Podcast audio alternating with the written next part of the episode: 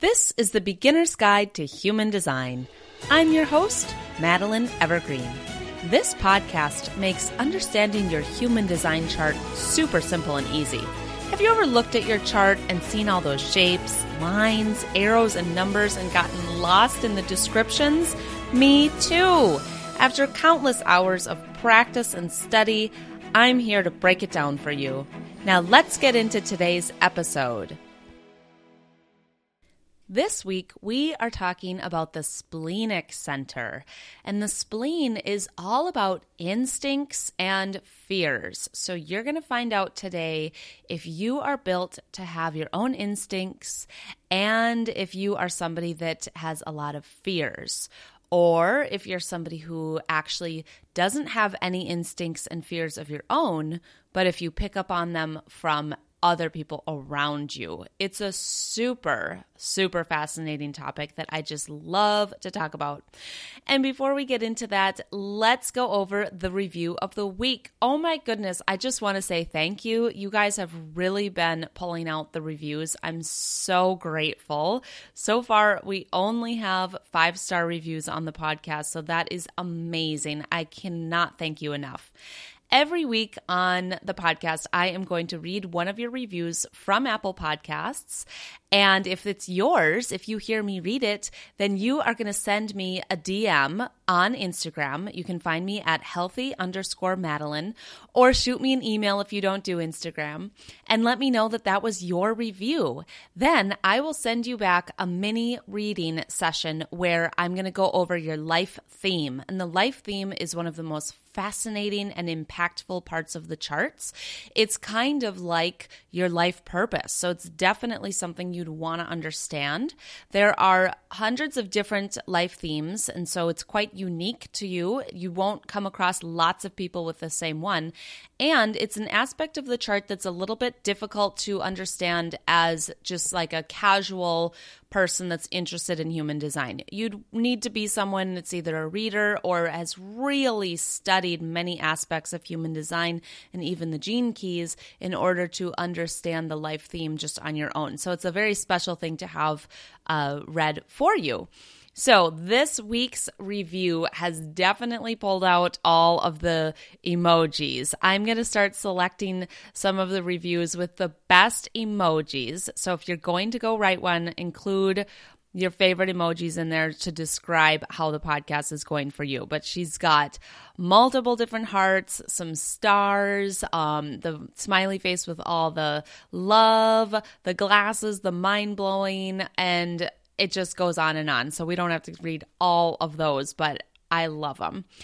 This person is named Super Stardust, and she said, My sister shared this podcast with me, and I'm so grateful she did. Also, very thankful to you, Madeline, for taking the time to share your passion and knowledge with others. Your podcast is intriguing, informative, and easy to understand. It's really opened up my perspective. The more I learn, the more interested I become. I've started replaying the episodes with my notebook and chart ready. Thank you again. Looking forward to the next episode. Prayer hands, hearts, smiley, and stars. Oh my gosh, thank you so much for that incredible review. So, if that was you, Super Stardust, go ahead and send me a DM and I am going to reply back with your life theme. And one more little piece of housekeeping before we go into our content today is a reminder that this Friday, November 18th, 2022, I am hosting a virtual human design workshop. It's $25. It's a 90 minute workshop it starts at noon Central Standard Time, and anyone who signs up gets the recording. So even if you can't attend live, you are going to get the recording sent to you to watch on your own. But I highly recommend attending live so that you can ask questions. We're keeping it a small group so everybody has the opportunity to interact, ask questions, and um, get some personalized help with what you know what you want to know. And the topic of the workshop is the five energy types. So you'll be learning much more in depth about each energy type. The energy types are like manifesting generators reflectors those ones. And then you're also going to get a lot of in-depth um, ideas and uh, tips on how to interact with the other energy types. So, if you've got a spouse or kids or friends or a boss that's a different energy type than you, you're going to start to understand your roles together and how you can work with them better and have less issues, less conflict, less um, tension or judgment about other people.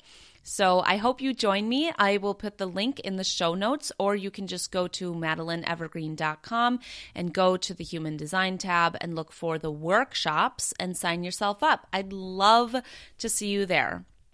All right, let's switch gears and start talking about the splenic center. So pull out your chart and look at that big triangle way over on the left. It's kind of near the bottom on the left. Um, that is the triangle we're talking about. So this is one of the energy centers.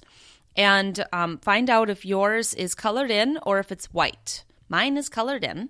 If it's colored in, that means that you have a defined spleen. And if yours is white, that means that you have an undefined spleen.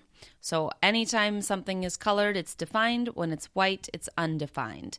And it doesn't matter what color it is, whatever designer made the chart that you are looking at, it's either colored or not. Sometimes people think that it is like partially colored if the design looks like ombre or multiple colors, but it's not. It's either defined or undefined. It's kind of black and white. So the spleen is called an awareness center. And the spleen brings you awareness around survival. So it only cares about survival and it does not care about your desires or um, anything really other than survival.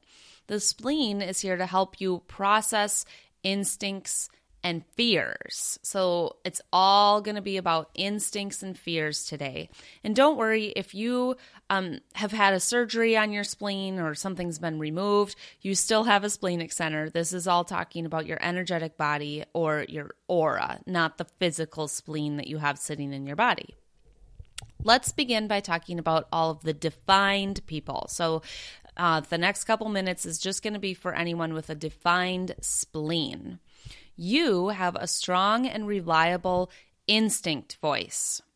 So, instincts are quick answers that pop into your head that you usually can't explain or justify. It's like a snap instinct that just pops in, and you just know an answer, like it's a yes or it's a no, or don't walk down this street. And you don't have any reason to be saying that. It's just something that pops in quickly.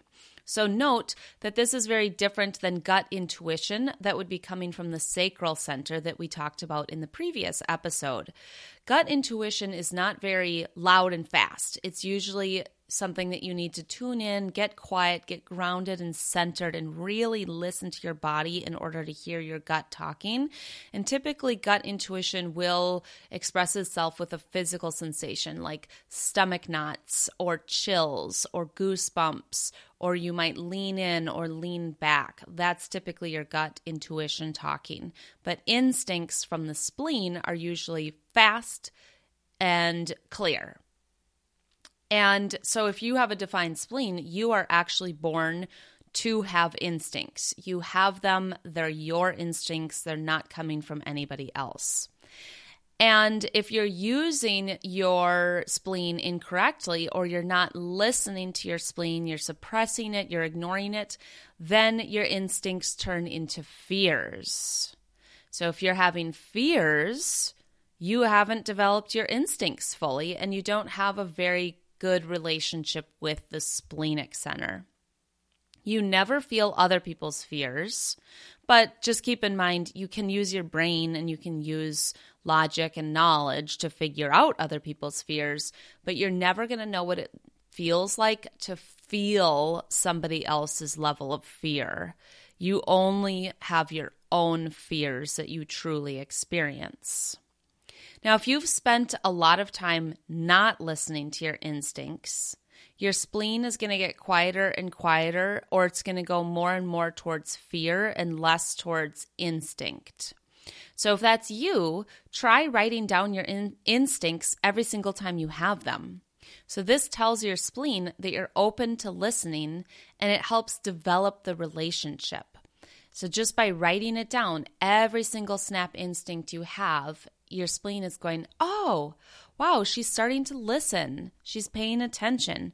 Even if you don't take any action on it, just the simple act of writing it down or acknowledging an instinct is going to start to build your relationship with your spleen. Now, as you start to experience fears in life, stop yourself when it happens and rename the word fear to awareness. Because anytime we're talking about human design and the word fear comes up, it actually is referring to an instinct or an awareness that you have. For example, if you are really afraid of dying, and it's just you're like riddled with fear and you're so limited in your life because you're so afraid that you're going to die if you do something or if you go out there and live. What the truth is is that you actually have very strong instincts around death or the future. And maybe you have so much instinct ability there that you're actually psychic around it. So you actually know in the future what can happen when you die, or you know when you will die, or you know when other people will die. Maybe you just have a very, very super intense connection to that concept, but you're only um, accessing it subconsciously right now. It's not in the consciousness. And so it will express itself as a fear of death if you're not looking at it as an instinct or an awareness around death. So I'm going to tell everybody whether your spleen is defined or not, whenever you're feeling fear, change the word to awareness and give yourself time to reflect on do I actually have fear about this or am I truly just very aware or psychic around that topic? And that can really clear up a lot of restriction and fear in your life. So, how can this go wrong? How can the defined spleen go wrong? Well, we've already just kind of talked about that by, but it's by ignoring your instincts and just living in fear. So give yourself time to contemplate on that. And also remember that anything in human design, everything in your chart can go towards the positive or go towards the negative. So nothing in your chart is just you're you're you're, you're doomed to be having a bad time or you're blessed to have a perfect time. None of that is true. It can all go good and it can all go badly. So I did make a video for you guys. It's a free video where I explain many many examples of how human human design can go wrong and how it can ruin your life. So if you're wanting that video, it's easy to watch, it's kind of fun, it's pretty quick, and you can get it in the show notes below. Um, and I just highly recommend it. It's called, um, what is it called? How human design or why human design can ruin your life. Okay, let's switch over and talk about anybody with an undefined spleen. So, if your spleen is white, this means that you pick up on everybody else's fears and instincts, and you were not born with instincts or with your own fears. So, this is not a bad thing. Sometimes people feel badly about themselves because they don't have instincts. But what's really cool about having an undefined spleen is that it's like you are psychic to other people's instincts. So, you actually do still have survival instincts, they just aren't yours they're everybody else's. So beware when you're making decisions. Do not use your instincts to make a decision if you have an undefined spleen, because you'll be using somebody else's instinct that's right for them to make a decision that's supposed to be right for you. So you can still pay attention to instincts in life to keep you safe and keep you aware, but it's not going to be a decision making system for you. And anyone with an undefined spleen can also get easily conditioned or programmed into fear. So, for all of you undefined spleen people, if you're feeling fear, you need to ask yourself two things. One, am I actually feeling somebody else's fear? Did I pick up on this from somebody else? Or two, have I been conditioned or trained to be afraid of this? For example, if you have a fear of dogs and you have an undefined spleen, do you truly have a fear of dogs deep inside? Like, is that actually a true part of your personality or your, you know, your psyche? Or did something happen to you where you got conditioned to be afraid of dogs? Like maybe a dog bit you and now you developed a fear because you you were trained to be afraid from that dog bite. Or maybe your mother was afraid of dogs and so you were conditioned to think that dogs are dangerous and scary. But truly it's actually not authentic to you.